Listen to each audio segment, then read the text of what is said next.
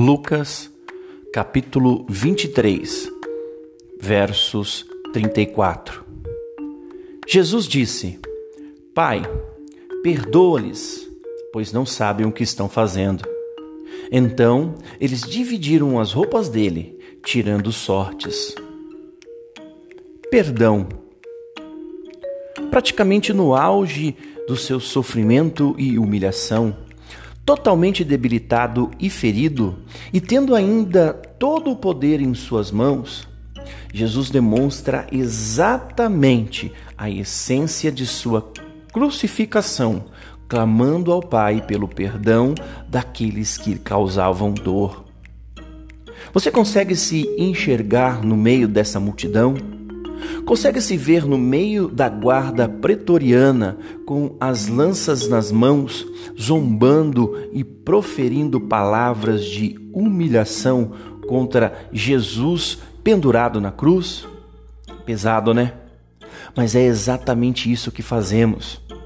Quando não amamos nosso próximo, quando agimos com orgulho, egoísmo e altivez, quando deixamos a tentação nos dominar e nos entregamos ao pecado, quando negamos nossa fé, não seguindo os ensinamentos de Cristo, quando colocamos nossos sonhos e objetivos acima de Jesus, entre outras muitas coisas.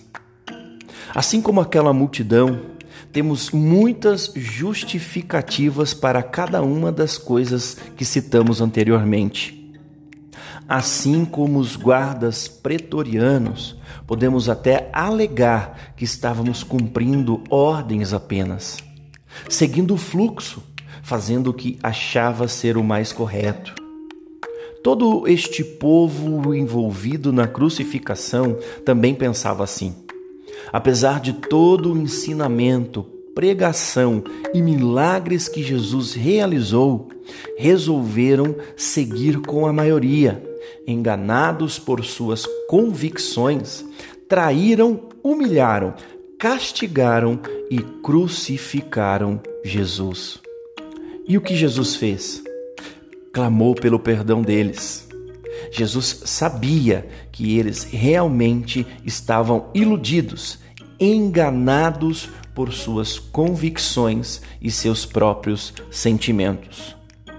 A boa notícia é que ele fez o mesmo por nós.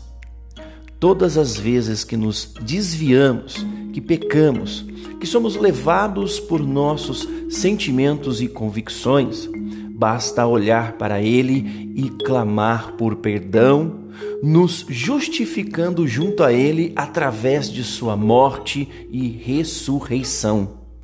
Que coisa maravilhosa é saber que Jesus, apesar de fazermos parte daquela multidão, ainda nos justifica e nos redime de todo pecado.